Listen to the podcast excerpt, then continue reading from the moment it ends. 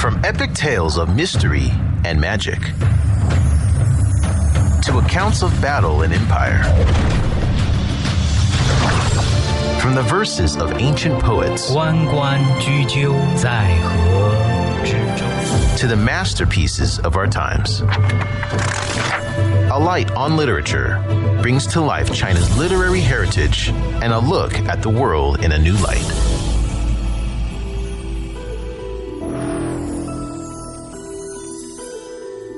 On today's Light on Literature, we continue by presenting the book Two Years in the Forbidden City by Princess De Ling.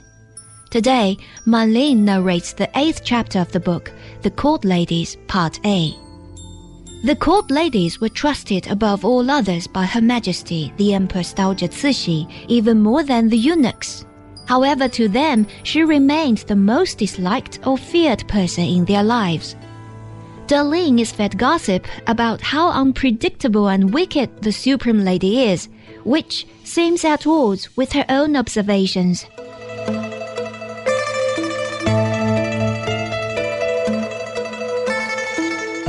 After we got through our lunching, I followed the young empress, for it was all so new to me, and I did not know what I must do, whether to join Her Majesty or not. After seeing that they were jealous of me, I paid strict attention to everything, so as not to make any mistake in doing my work, and let them have the satisfaction of laughing at me. I would not give them the chance. I heard Her Majesty talking to the eunuchs who looked after the garden about some branches which ought to be cut down, saying they were lazy. So we went to her. She said to us, You see, I have to look after everything myself. If not, my flowers would be ruined. I can't depend on them at all. I wonder what they are good for. They ought to look around every day and cut down the dead branches and leaves. They have not been punished for several days and they are looking forward to it. She laughed and said, I will not disappoint them, but give them all they wish to have. I thought these people must be idiots looking forward to a whipping and wondered who would whip them. Her Majesty turned to me and said, Have you ever witnessed such an operation? I told her that I had, having seen the convicts being whipped at a magistrate's yamen when I was a little girl living at Shasi on the Yangtze. She said, That is nothing. The convicts are not half so wicked as these eunuchs. Of course, they deserve a heavier punishment when they are bad. Her Majesty said that I should learn to play dice with her, as she never had enough people to play with, so we went back to the same room where she had taken her lunch. A square table was in the middle of this large room, and a little throne of Her Majesty's facing south, her favorite direction. Her Majesty sat on her throne and said to me, I will show you how to play this game. Do you think you know enough Chinese to read this map? I noticed a large map, the same size as the table, and laid upon it, drawn in different colors. In the center of the map was written the direction of the game. It said, This game is called the Eight Fairies Travel Across the Sea. The names are Li Xian, Chang Xian, Li Xian, Lan Xian, Han Xian, Cao Xian, and Han Xian. These seven were masculine fairies. He Xian was the only lady fairy. This map was the map of the Chinese Empire, and the name of the different provinces were written on the drawing. There were eight pieces of round ivory, about one inch and a half in diameter and a quarter of an inch thick. The names of these fairies were engraved upon them. This game could be played either by eight people or four people when each person had to take two fairies' places instead of one. A porcelain ball was placed in the center of the map to compare the point by throwing six dice into the ball. For instance, four people play. One throws these six dice into the bowl and counts the points on them. The highest that one could get was 36, and should 36 be thrown, the fairy should go to Hangzhou to enjoy the beautiful scenery. This person threw dice for Lu Xian and had 36 points and placed this ivory piece of Lu Xian on Hangzhou upon the map. The same person has to throw another time for another fairy, so each person throws twice if four people play the game, and once if played by eight. These different points count different provinces. They are counted thus six dice alike. One pair in six dice to three pairs. The lowest was the double one, two, three. If any unfortunate fairy got this, he should go on exile and be left out altogether. Any one, all the fairies that traveled round the map to reach the imperial palace the first was the winner. I read this to Her Majesty. She seemed to be quite pleased and said, I had no idea that you could read so well. This game was my own invention, and I taught three court ladies to play. I had a very hard time teaching them. I also taught them how to read Chinese in order to play the game, but it took them so long to learn anything that I got quite discouraged before I got through with them. I'm sure you know how to play it now. I was very much surprised to hear that these court ladies were as ignorant as this. I thought they must be excellent scholars, so did not dare to show my knowledge of Chinese literature. We began to play the game. Her Majesty was lucky. The two fairies held by her were way ahead of ours. One of the court ladies said to me, You will be surprised to see that Lao Zhuzong is always the winner. Her Majesty smiled and said to me, You will never be able to catch my fairies, she said. You are the first day here to play this game, and uh, if any of your fairies beat any of mine, I will give you a nice present. So hurry up. I thought I could never get ahead of her fairies, for they were so far ahead of mine, but I tried hard, as Her Majesty told me to call out for the points I wanted.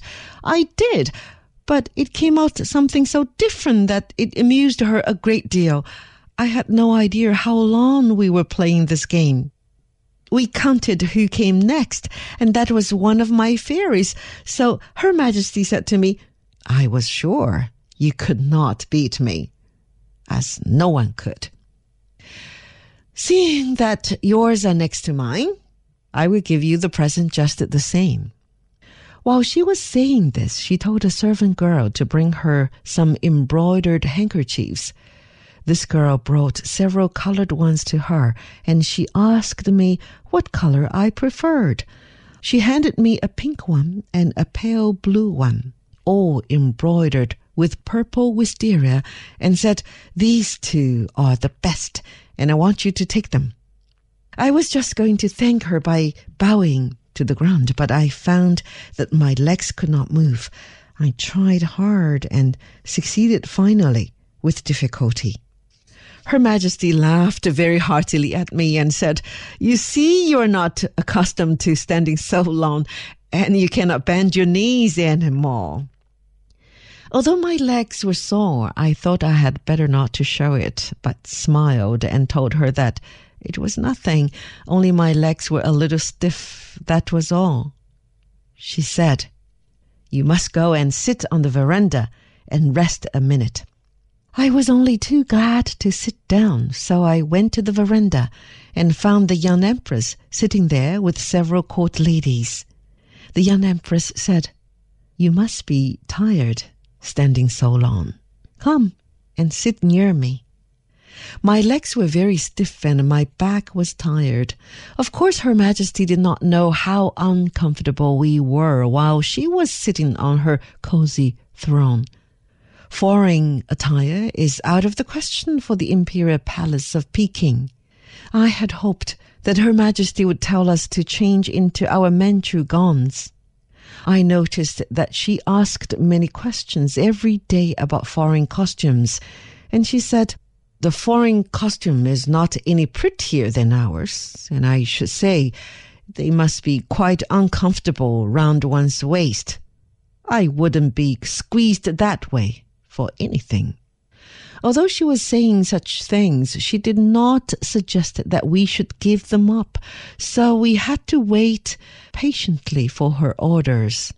The young empress took her watch out of her pocket and said to me, This game has lasted just two hours. I said to her that it seemed to me longer than that. While we were talking, I saw our own eunuchs bring four round boxes made of thin board carried at each end of bamboo poles. They put them down near where we sat, and one of them brought me a cup of tea. When my mother and sister came, the same eunuch brought another two cups, and there were several court ladies talking with us. This eunuch did not give them any. I noticed at the other end of this long veranda there were another two boxes exactly the same as these, and a big tall eunuch made tea and brought it to the young empress in a yellow porcelain cup with a silver saucer and a silver top cover. He did not give any to the others. I was puzzled when one of the court ladies sitting next to me said, would you mind telling Wan, our head eunuch, to give me a cup of your tea just to save me the trouble to go and get it from the small room at the end of this long veranda? I gave her such a surprised look, for I did not know that this was our tea, but I thought I'd just tell Wan to bring her a cup and find out afterwards the reason, for I would give anything in the world rather than appear ignorant before those people. While we were talking, Her Majesty came out. Before she reached the veranda, I got up and told the young Empress that Her Majesty was coming. I saw her first because I sat facing her back hall. Her Majesty said to us all, It is almost three o'clock now, and I'm going to rest a while. Let us leave here. We all stood in the line for her to enter her chair, and then we went to ours. It was quite a fast ride, and we got out of our chairs before arriving at the courtyard of her own palace. We walked ahead of her chair and formed into another line for her to alight. She walked to her bedroom, and we all followed. A eunuch brought her a cup of hot water, and another brought a bowl of sugar.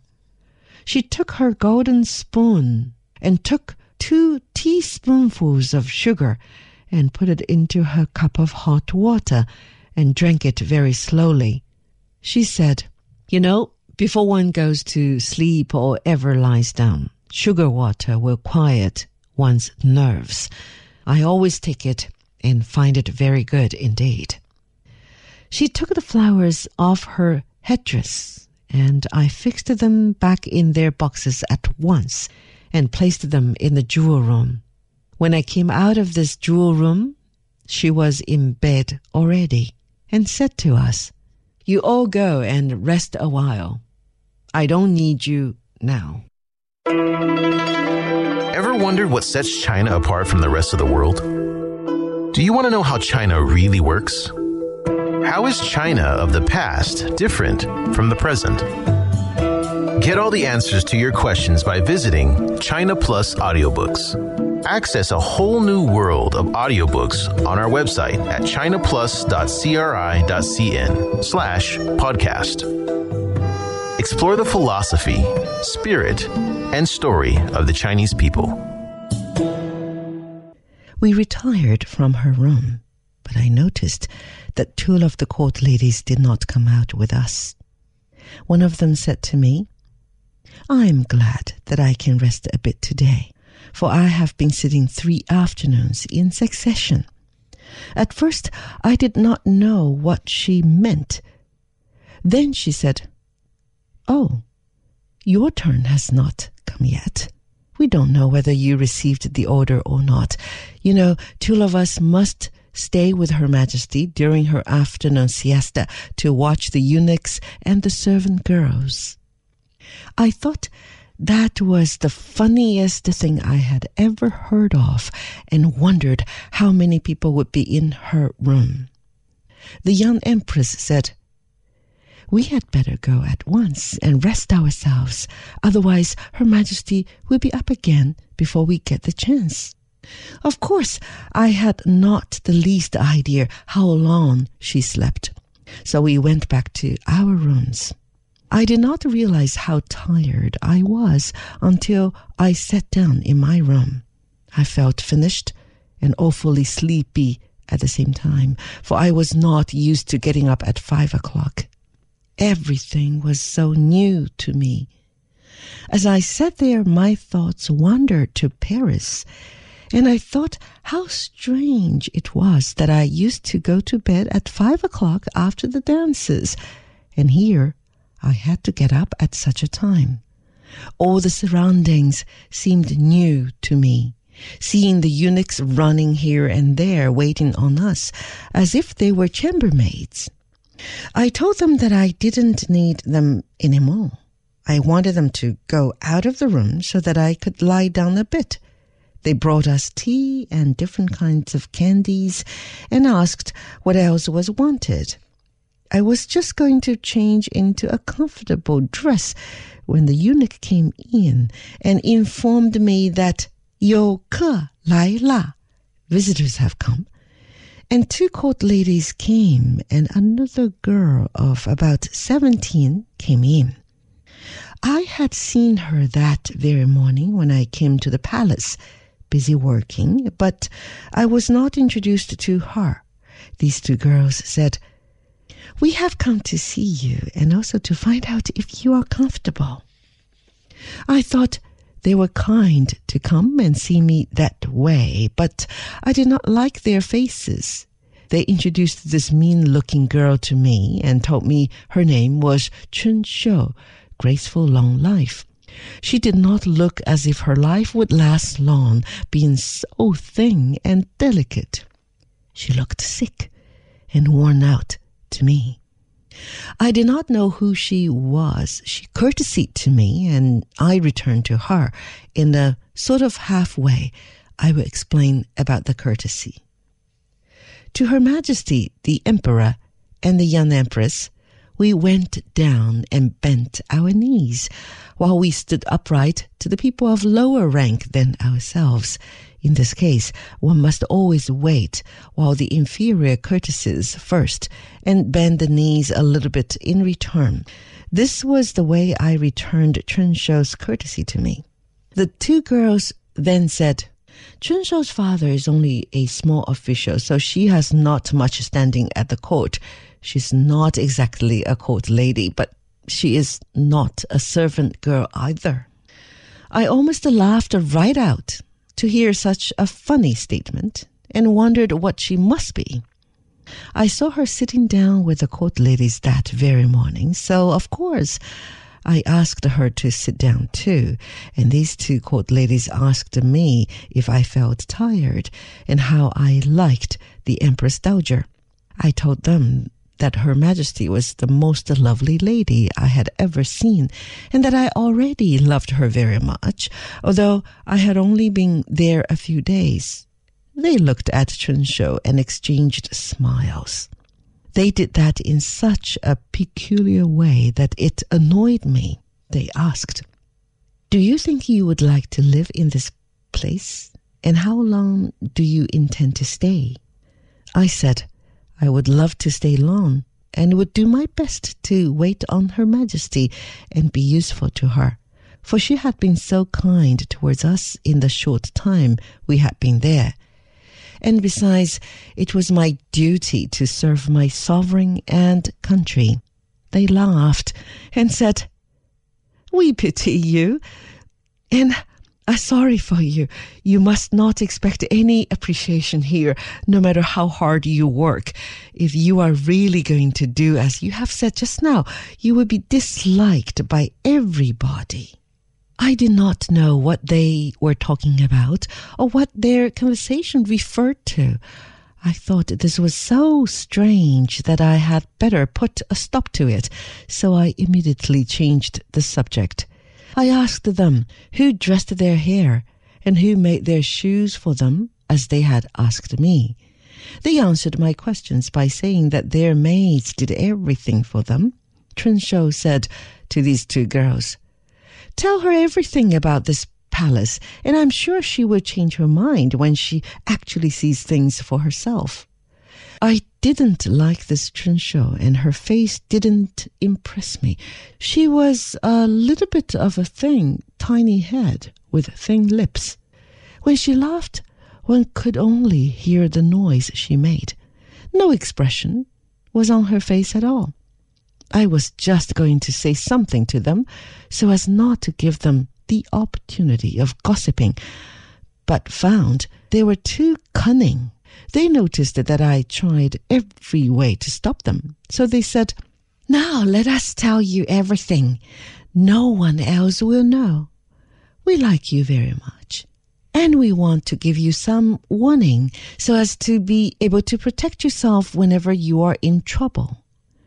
I told them that I would take great care to do my work and didn't think that I would ever get into trouble. They laughed and said, That makes no difference. Her Majesty will find fault.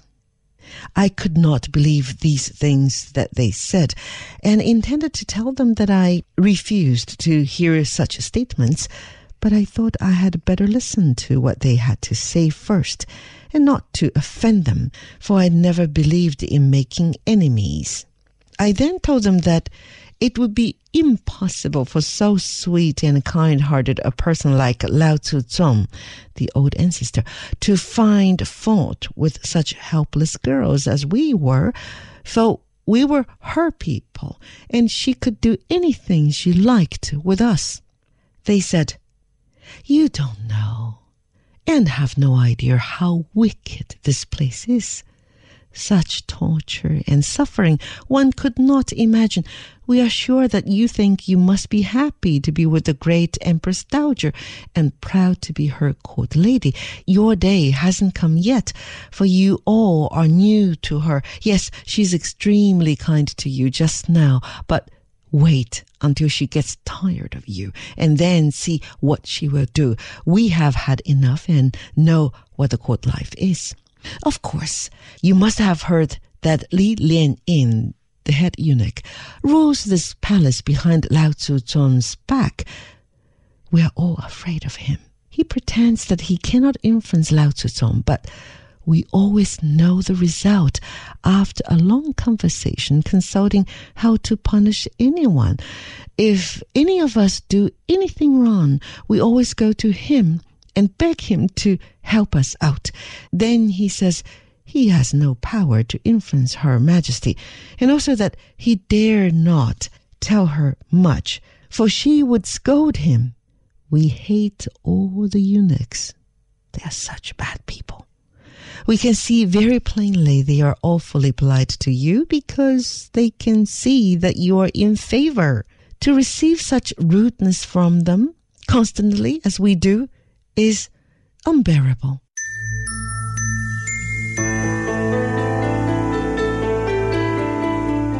And that was the first part of the eighth chapter of Two Years in the Forbidden City, written by Princess Der Ling and narrated by Man Ling. Join us next time on A Light on Literature for the second half.